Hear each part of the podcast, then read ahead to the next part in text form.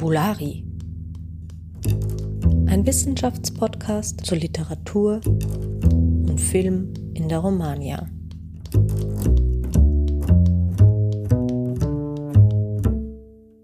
Ja, herzlich willkommen zu einer neuen Folge von Fabulari, dem Wiener Podcast zu Literatur und Film in der Romagna. Mein Name ist Benjamin Loy und ich freue mich sehr, heute Rike Bolte bei uns am Mikrofon zu haben. Rike Bolte ist Literatur- und Kulturwissenschaftlerin, derzeit tätig als Professorin am Departamento de Filosofía y Humanidades der Universidad del Norte in Barranquilla in Kolumbien. Außerdem eine bekannte und preisgekrönte literarische Übersetzerin aus dem Spanischen und Französischen und Mitbegründerin des mobilen Poesiefestivals für lateinamerikanische Lyrik Latinale. Rike, herzlich willkommen, schön, dass du da bist. Hallo Benjamin, vielen Dank für die Einladung. Ja, Rike, wir wollen ein bisschen über dein aktuelles Forschungsprojekt sprechen, nämlich ein Thema, das dich, so kann man glaube ich äh, wirklich im Wortsinne sagen, nun schon seit einigen Jahren äh, richtig gehend verfolgt und das auf den ersten Blick vielleicht bei der einen oder anderen Zuhörerin erstmal so ein wenig Erstaunen auslösen mag. Es geht nämlich um Asbest also diese Bausubstanz, von der viele von uns wahrscheinlich eher so eine vage Vorstellung haben werden, jenseits eines, ja, vielleicht auch etwas abstrakten Wissens, dass diese Substanz natürlich krebserregend ist. Warum ist Asbest aus kulturwissenschaftlicher Sicht so ein spannendes und produktives Thema? Und wie bist du selber dazu gekommen, die du ja jetzt wirklich schon auch seit langen Jahren im Bereich der Umweltgeisteswissenschaften ähm, forscht und unterwegs bist? Die Frage ist durchaus bekannt bei mir. Ich möchte das Thema mal kontextualisieren in ein größeres, also Panorama von Thematiken und letztlich auch Materialien, die mich äh, so beschäftigen, seitdem ich, sie sind jetzt schon fünf, sechs Jahre und letztlich ist es auch schon länger, fast Jahrzehnte, mich mit Poetiken der Kontamination befasse. Diese Poetiken der Kontamination, da könnte man jetzt natürlich auch fragen, was ist Kontamination? Also ja nicht nur toxische Kontamination, sondern es gibt auch schlichtweg Kontakt und es gibt auch linguistische Kontamination, äh, steht wiederum im Kontext eines Projektes, zu dem ich auch 2019 zwei Workshops in Kolumbien veranstaltet habe, die sich Extracting Poetry 1 und 2 nannten. Es ging da um Extraktivismus und Neoextraktivismus und die Frage, was Poesie und in diesem Falle, wenn wir es jetzt so ganz aktuell formulieren wollen, um Lyrik im Anthropozän, also was Lyrik kommunizieren kann in Bezug auf alle möglichen Facetten des Extraktivismus, also der Geschichte des Extraktivismus und des Neoextraktivismus.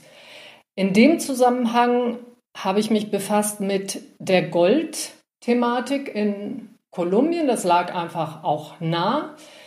Es gab auch Gäste aus unterschiedlichen Ländern, auch Kanada, die sich zu anderen Themen, auch zu Gold und vor allem auch zu den Vertikalitäten des Extraktivismus in den Amerikas äh, geäußert haben, also Kanada zum Beispiel und Kolumbien. Es ging dann aber auch um Alchemien, also um poetische Alchemien und die Frage nach dem poetischen Gold und so weiter und so fort. Und in der Zusammenarbeit mit Kolleginnen aus der Geologie waren wir dann relativ schnell auch beim Thema Stratigraphien. Also wie sich Erde lesen lässt und meine Antwort war dann darauf, ja, wie lesen wir, auch also Antwort als Frage, wie lesen wir eigentlich schichtenweise auch Lyrik? Und diese Überlegung ist substanziell wichtig für das, was wir geospekulative Dichtung nennen oder eben Lyrik im Anthropozän. Das Thema des Asbest steht eigentlich mehr noch in Kontakt mit meiner Forschung zur Geschichte der Atombombe und der radioaktiven Kontamination, wozu ich mich vor allem auch in der Lehre, auch im französischsprachigen Bereich betätigt habe und hat dann aber auch noch mal so einen, ich sage mal empirischen Movens äh, der Gestalt, dass ich nicht nur eine in den 80er Jahren groß gewordene Forscherin bin, die äh, Tschernobyl erlebt hat, sondern auch den Mauerfall, den Berliner Mauerfall natürlich, sehr bewusst erlebt hat und dann auch mitgekriegt hat, wie man im Zuge der Wiedervereinigung von Ost und West-West angefangen hat zu sprechen. Das ist jetzt ein deutscher Kontext. Und ich kann mich noch erinnern, dass die Debatte um den Palast der Republik und dann auch das Verschwinden des Palastes der Republik eben in dem Zusammenhang stand. Just in der Zeit rieselte Asbest aus den Decken an der Freien Universität Berlin und rieselte auch noch aus Decken in studentischen Wohnheimen in Berlin. Dann habe ich das Thema vergessen oder dissoziiert und bin dann in Kolumbien bei einem Blick in die urbane Landschaft an der Karibik auf ein, sagen mal, Industriemonument gestoßen, das mich aufmerksam gemacht hat und dann einen meiner berühmten Taxifahrer gefragt, was das denn sei. Und äh, der antwortet, der, das sei Eternit. Dann dachte ich irgendwie, Eternit, das sagt mir doch jetzt was. Da gibt es doch einen Riesenprozess am Laufen in Italien gegen einen der großen Asbestmagnaten der Welt. Ja, und so ging die Forschung in Kolumbien los. Und in dem Zusammenhang habe ich dann en gros die Lage zu Eternit und zur Asbestproblematik, die in Europa irgendwie so ad acta gelegt schien, in Lateinamerika angeguckt. Und bin auf einen Fall in Argentinien gestoßen, der ja ein Beispiel ist für Umweltimperialismus. Und zwar hat im Jahre 2011, 12 haben die Verkehrsbetriebe, also die Subterráneos in Madrid, ausrangierte Waggons an Buenos Aires verkauft, also an, die, an den Subterráneo in Buenos Aires. Und diese Waggons waren, und das war bekannt, asbestverseucht.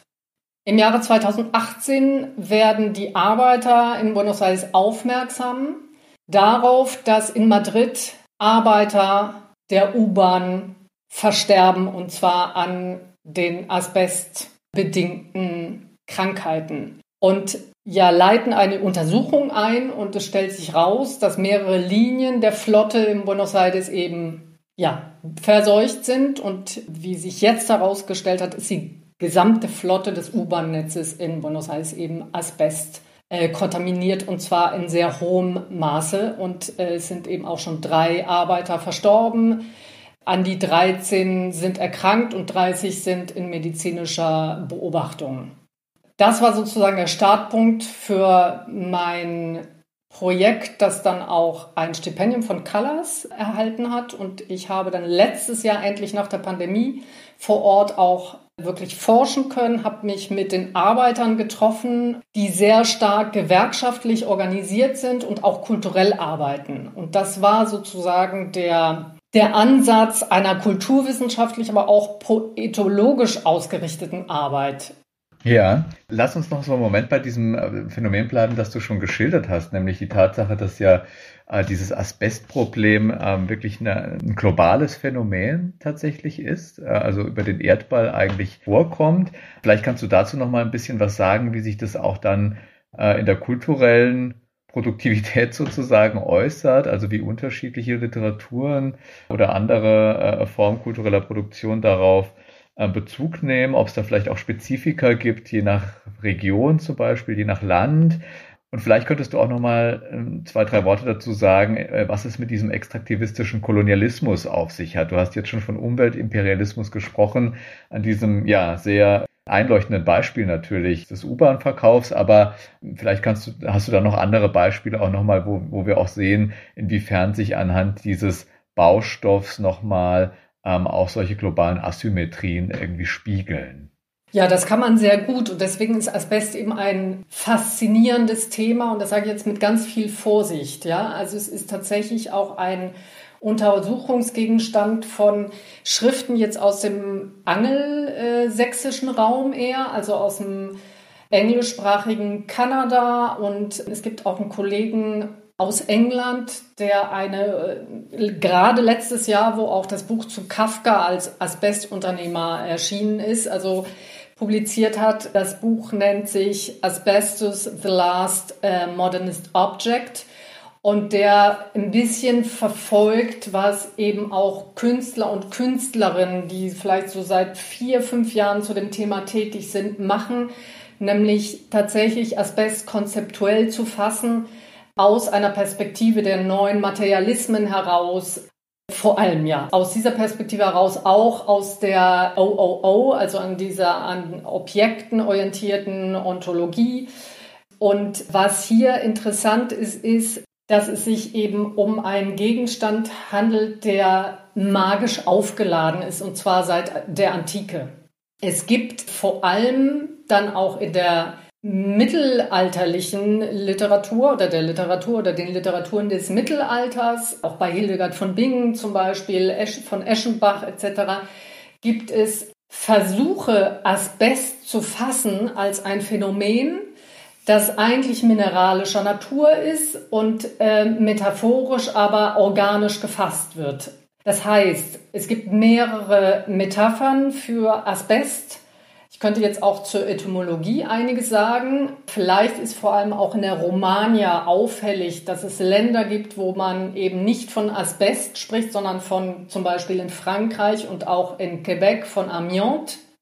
Ja, also da gibt es gewisse Konfusionen auch. Äh, dazu werde ich mich jetzt nicht äußern, womit das zu tun hat. Es gibt aber auch den Begriff Asbestos mit S der in Griechenland heute auch noch verwendet wird und einfach nur Kalk oder auch Farbe, glaube ich, äh, heißt. Also das ist das eine und das andere ist aber eben, dass es eben ein Stoff ist und zwar ein, eigentlich ein, ein Stoff, der mehrere Gruppen von Mineralien bezeichnet, die metamorphischer Natur sind und faser, faserig sind. Äh, und zwar teilweise so faserig, dass sie an Seide erinnern.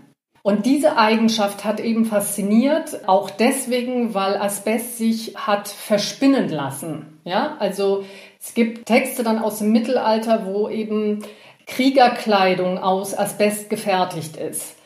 Das führt dann dazu, dass man sich Gedanken macht, auch zu anderen Qualitäten des Asbests, nämlich diese Feuerfestigkeit und was die sozusagen mythologisch nochmal bedeuten könnte. Und so kommt man auf den Feuersalamander unter anderem. Ja, es gibt dann sozusagen also ganze Abhandlungen über den Feuersalamander und wie dieser Feuersalamander sozusagen sich auch einspinnt in eine Art von Kokon und was, was das alles für Qualitäten dann bedeutet. So, und diese, diese Eigenschaften führen dann eben in der Ende des 19. Jahrhunderts dazu, dass man Asbest industrialisiert. Man weiß dann schon in den 20er Jahren des 20. Jahrhunderts, dass da aber auch noch was anderes ist, dass das nämlich was mit den Körpern macht. Ja, also Asbest ist sozusagen unzerstörbar, aber er ist auch sozusagen im Körper unzerstörbar. Also er, er nistet sich vor allem in den Lungen, aber auch in anderen, also er kann auch migrieren in andere Organe. Ähm, er nistet sich im Körper ein und fängt dort dann sozusagen an zu arbeiten. Ich beschreibe das jetzt mal so ganz plastisch. Und da gibt es dann auch so Zerfallsprozesse, die heute jetzt in der Physik auch nochmal neu besprochen werden und wohl in manchen Aspekten auch so Parallelen aufweisen zu dem, was mit radioaktiven Stoffen auch passiert im, im Körper. Also das sage ich jetzt mit ganz großer Vorsicht. So.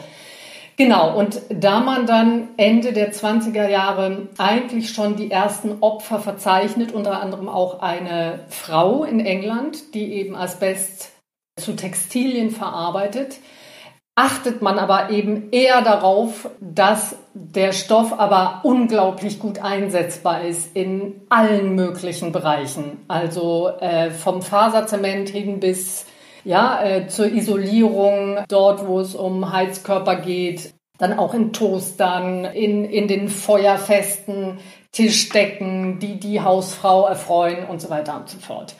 Und als dann bekannt immer deutlicher wird, dass die Faser aber auch kontaminiert und aus der Medizin auch Warnrufe kommen, verschiebt sich sozusagen das unternehmerische Interesse, ja, also aus diesen Metropolen, nämlich vor allem England, aber auch die Schweiz, äh, auch Belgien, verschiebt sich sozusagen in die in Anführungsstrichen Peripherie. Das heißt, mehrere Unternehmen und unter anderem auch Eternit. In Eternit schwingt im Übrigen auch die Bedeutung des Wortes Asbest mit, ne? also sozusagen das Unzerstörbare, das unendlich äh, Haltbare.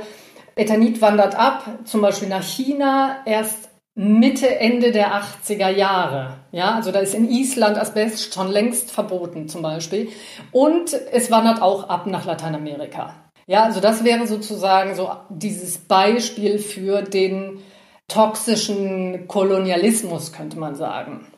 Paco Puche, der einer der Kämpfer gegen Asbest in Spanien gewesen ist, der hat von einer Telaraña gesprochen. Ja, und jetzt nochmal zu den Begrifflichkeiten, zu dieser terminologischen Konfusion von Asbest. Was ist denn eigentlich Asbest? Ist das nicht Amiant jetzt in Frankreich? Das hat viel damit zu tun, dass es, also das kommt beides aus dem Griechischen, bedeutet eigentlich, wenn man exakt ist, unterschiedliches oder so Untergruppen des, dieses, dieser Mineralgruppe. Aber die Verwendung je von Asbesto, zum Beispiel in Argentinien oder Amiant in Kanada, also in Quebec oder Frankreich, hat damit zu tun, dass die Menschen, die sich vor allem dann auch unter den Arbeitern und auch Arbeiterinnen äh, gewerkschaftlich organisieren und letztlich auch endlich Ärzte finden, die sie betreuen, oftmals die Begriffe verwenden aus Ländern, jetzt vor allem Europa, wo sie sozusagen Weiterbildungen erfahren. Ja? Also zum Beispiel in Argentinien hat es einen Austausch mit Deutschland gegeben, wo man von Asbest spricht und deswegen wird in Argentinien eben von Asbestor gesprochen. Manchmal auch von, von Amianto, aber in der Regel von, von Asbestor. Hm. Ja, und jetzt ist die Frage äh, Kultur. Was, wie reagiert die Kultur darauf? Erstmal gar nicht. Ja, also es gibt wirklich wie so ein, wie so ein Abbruch des Themas, des magischen Themas, das sozusagen geprägt ist durch diese mittelalterlichen Diskurse. Ja, bis hin, ich weiß nicht, also ich würde sagen, dass eigentlich äh, der literarische Diskurs äh, detektivisch gesucht werden muss, also ab dieser Industrialisierung des Asbest. Man findet symbolische Repräsentationen in der Werbung des 20. Jahrhunderts. Ja? Also sozusagen die Poetik des Asbests, die artikuliert sich in Werbesprüchen. Und als dann sozusagen bekannt wird, welche Toxizität das Material hat, dann ist erstmal Stille. Ja? Und wenn ich jetzt spreche von einem anthropozänischen Asbest, also das tue ich in meiner Forschung, dann ist es sozusagen das postutopische Asbest. Und da kann ich dann ab einem bestimmten Punkt anfangen zu suchen und vielleicht auch fündig zu werden. Also es gibt zum Beispiel eine estnische äh, Lyrikerin, die so vor zwölf Jahren ungefähr ein Gedicht mit dem Titel Asbest verfasst hat. Ja, also da geht es dann sozusagen um Estland und das Kontaminationsprofil dieses Landes und das Erbe der Sowjetunion und so weiter und so fort in, in dem Bereich. Mhm. Das ist ein Text, der ist relativ explizit. Da geht es dann auch um medizinische Faktoren in einem sehr elliptischen Format. Also es ist ein sehr eindrücklicher Text.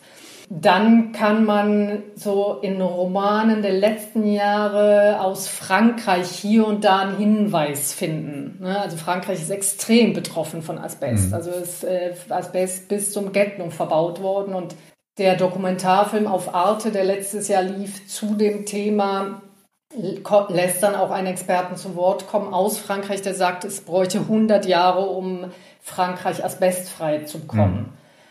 Zu Wort kommen lassen ist vielleicht ein gutes Stichwort. Du hast uns natürlich auch noch mal ein, ein literarisches Beispiel mitgebracht aus deinem Korpus, zu dem du arbeitest. Und da wollen wir jetzt mal äh, ganz kurz reinhören.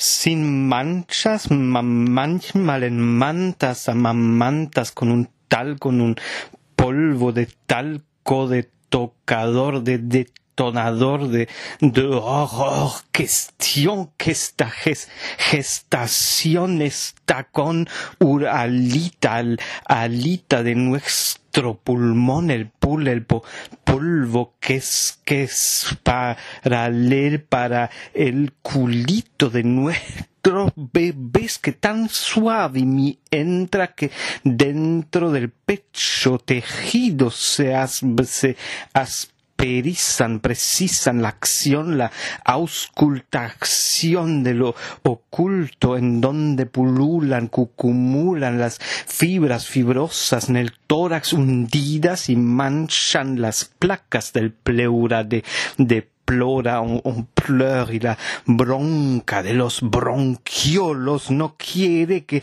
que quiere, requiere lo esteti estetos para hacer escuchar estos extertores de los espacios aéreos cerrados por las partículas del revestimiento aislante en el revestimiento exterior del tejido de estos diminutos sacos.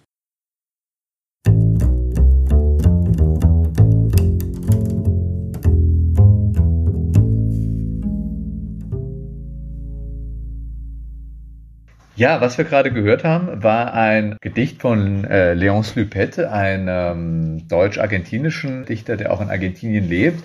Ähm, kannst du vielleicht zu diesem Lyrikbeispiel ähm, noch mal ein bisschen was sagen, inwiefern das vielleicht ganz repräsentativ ist für genau diese Form der poetischen ja, Erfahrbarmachung, Hörbarmachung tatsächlich von Asbest als einem Gift ja letztlich als einem kontaminierenden Stoff, der, wie du auch so schön schreibst, eine stille Krise ja eigentlich erstmal verursacht hat. Man sieht es nicht, man hört es nicht und die Poesie, wie du gerade eben erklärt hast, hat ja auch lange gebraucht sozusagen, um darauf überhaupt zu reagieren. Inwiefern tut dieses Gedicht von Lupet das eigentlich ähm, sehr schön? Ja, das ist sehr interessant. Also vielleicht auch noch mal kurz auf die stille Krise oder stille Katastrophe oder auch Tragödie. Da gibt es dann so, ne, also Synonyme für. Man spricht im Spanischen eben von Asesino Silencioso oder Asesinato Silencioso und dann gibt es so Nachjustierungen, äh, vor allem auch in der Presse, ne, wo man dann sagt, okay, Asesinato Silenciado viel mehr, ja, und Asesino Silencioso oder Asesino Invisible oder wie auch immer nicht, nicht belangt wäre dann jemand wie Stefan Schmidheini, also einer der Magnaten von Eternit. Ja, Léonce Lupet äh, macht was ganz Spannendes. Das ist ja ein Soundgedicht.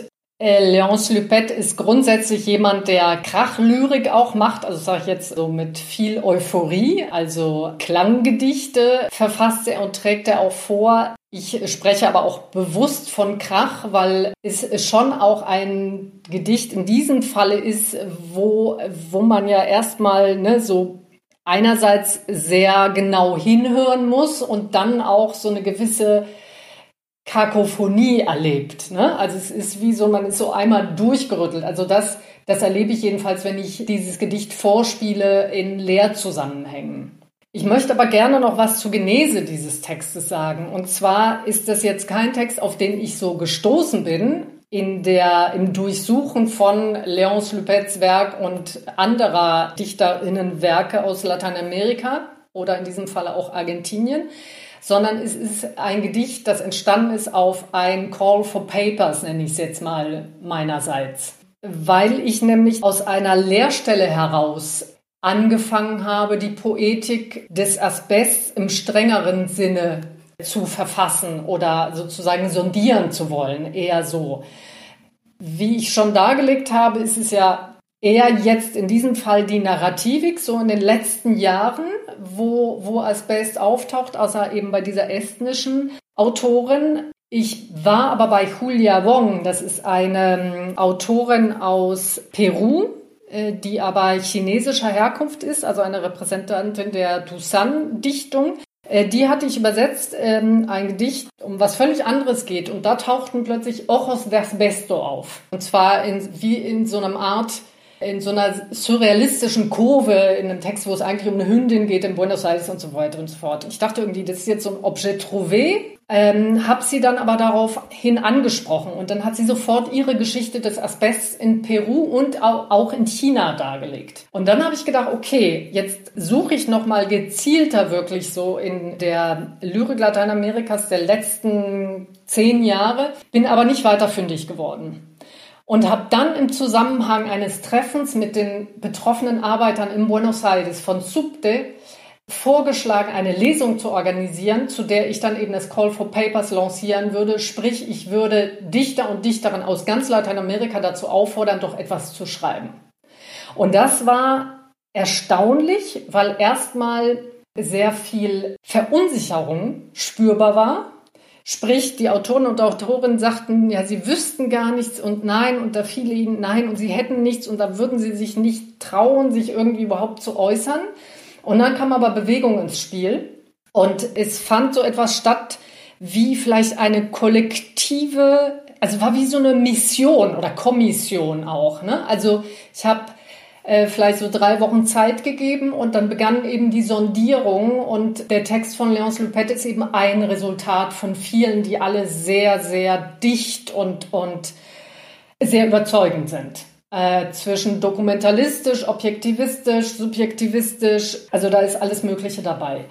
Genau, und was Léonce jetzt eben macht, ist, er befasst sich mit einer Facette dieser Asbest- Katastrophe oder der industriellen Katastrophe, wie man sie auch nennt, des Asbests, nämlich den Skandal von Johnson Johnson und dem Babypuder. Äh, der ist rezent, ja, also es ist vor einigen Jahren herausgekommen, dass der Babypuder von Johnson Johnson Asbest verseucht ist oder war. Und zwar seit den 70er Jahren. Das hat dazu geführt, dass vor allem Frauen, die diesen Puder verwendet haben, um ihre Kinder zu bepudern, aber auch um sich selbst irgendwie damit kosmetisch oder also den Puder auch selbst kosmetisch eingesetzt haben, unter anderem an Eierstockkrebs erkrankt sind und angefangen haben, Johnson Johnson zu verklagen.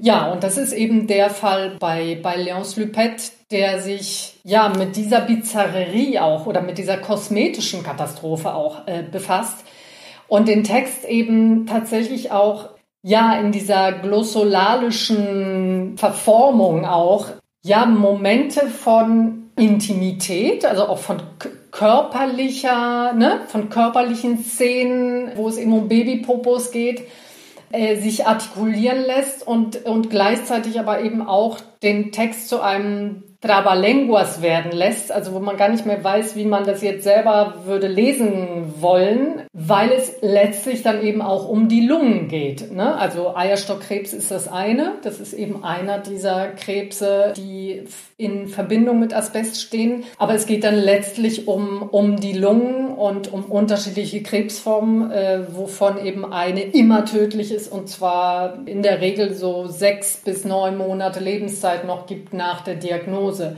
Und wenn man Opfer hört, und jetzt komme ich nochmal zurück auf die Arbeiter in Buenos Aires, wenn man da jetzt die Betroffenen hört in einem Interview oder selbst mit ihnen spricht, dann können die eben kaum mehr sprechen. Und das macht das Gedicht ja sehr schön deutlich, ne? wenn es am Ende sozusagen in dieses Röcheln hineinkommt und, und es eigentlich nachbildet. Genau, das performiert das Gedicht und was das Gedicht eben auch macht, dadurch, dass es ja auch mehrsprachig ist, ja, globalisiert ist die Thematik auch. Ne? Also es ist so, wie wenn dieser Asbeststaub, der sowieso ja diese, diese unheimliche Charakteristik hat und deswegen wird eben in den neuen Materialismen auch von, von einem Objekt gesprochen, das sich so zwischen unbelebt und belebt bewegt. Ne? Es ist ein Mineral, das heißt, es ist jetzt noch aristotelisch gesprochen eigentlich äh, mehr als tot, ja, und gleichzeitig ist es aber extrem bewegbar. Also diese Faser, ne, wenn die mobilisiert wird, dann ist die eben überall und kann überall eindringen und ist dann eben vor allem auch lungengängig, ne. Und genau diese Charakteristik, ne, die ist dann eben auch interessant für die Frage, ja, wie hat sich eben dieser Skandal so ausbreiten können. Ne? Also wieso gibt es Arbeiter im südlichen Afrika, die jetzt kämpfen um ihre Rechte, ne, allein zur medizinischen Versorgung, In England, Leeds, gibt es einen riesigen Bezirk, der völlig verseucht ist, also jahrzehntelang und man kennt die Folgen immer noch nicht. Äh, Kanada, Quebec ist ein Riesenthema. Ne? Also wie kann sozusagen diese Telaraña mhm. erklärt werden? Also mhm. unternehmensgeschichtlich natürlich und auch dadurch, dass diese Unternehmen, die eben mal einen utopischen Auftrag lanciert haben, atopisch geworden sind, dadurch, dass sie eben ne, angefangen haben zu migrieren. Wie kann man das in so einem intimen Text, wo es eigentlich um Babypopos geht, ne, nochmal ventilieren? Und das macht Léonce Lupet eben. Absolut faszinierend, wie dein gesamtes Projekt, Rike. Wir sind sehr froh, dass du uns das heute näher gebracht hast und so, ja, wirklich mitreißend vorgestellt hast. Danke dir nochmal sehr herzlich, dass du da warst bei uns bei Fabunari und ja, sind sehr gespannt dann auf das Buch, das hoffentlich am Ende vielleicht dann dieser ja jetzt schon lange andauernden Untersuchung steht. Alles Gute für dich. Vielen Dank auch für alle, die zugehört haben und bis bald wieder bei Fabunari, dem Wiener Romanistik Podcast. Vielen Dank, Benjamin, und vielen Dank für die Aufmerksamkeit.